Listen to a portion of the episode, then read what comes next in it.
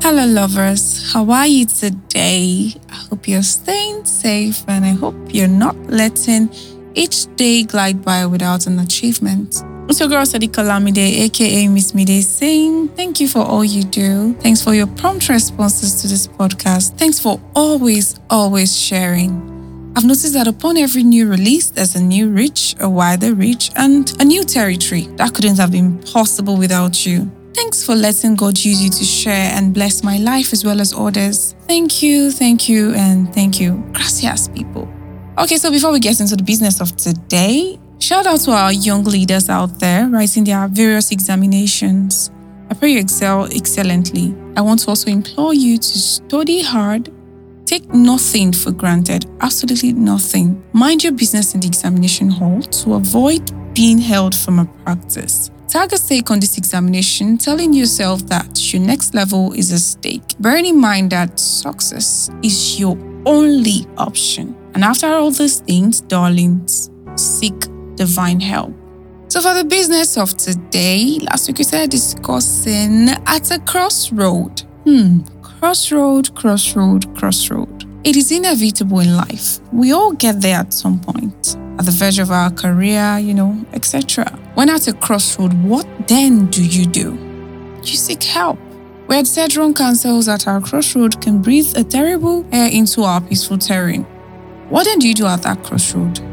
Well, an unapologetic and accurate truth remains that we all know the difference between right and wrong, but we still carelessly go through the wrong.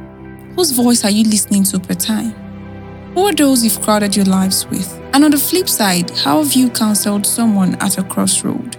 Have you made or marred someone's life with your counsel? What's your presence in that person's life depicting? What kind of light are you radiating in the life of another? What sort of advice are you providing your acquaintances? All these are the reasons for today's journey through At a Crossroad. One thing I've come to realize is the fact that whilst at a crossroad, people get confused. Several options and opinions will keep bridging through the gates of their hearts seeming like the best choices, yet it could just have been a mirage. How then can you make a headway? At this point, you need to seek divine help to get your thoughts together. To find a way at a crossroad, you need the waymaker.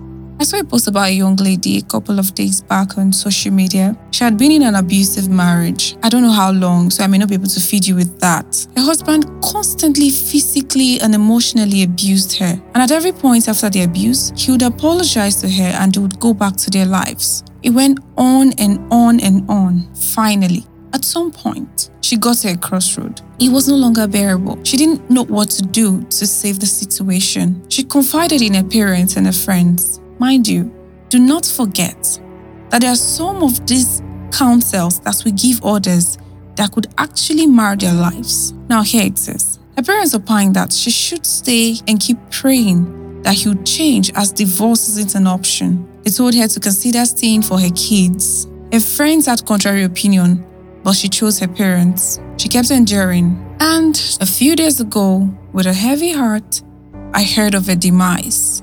Her abusive husband finally ended her life. Now the kids she stayed for ended up motherless. Now this is it. We want to have a say in the lives of others. We all want to help solve one problem or the other.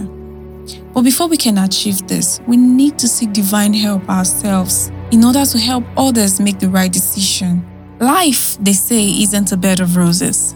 So if you must have it rosy, then it'd be better if you rose to seek divine help at your crossroad.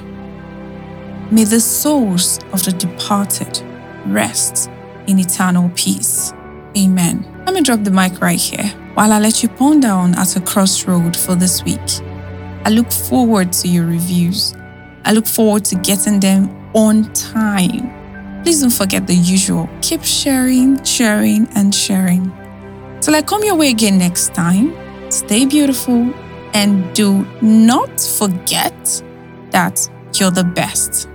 I love you. Kisses. Mwah.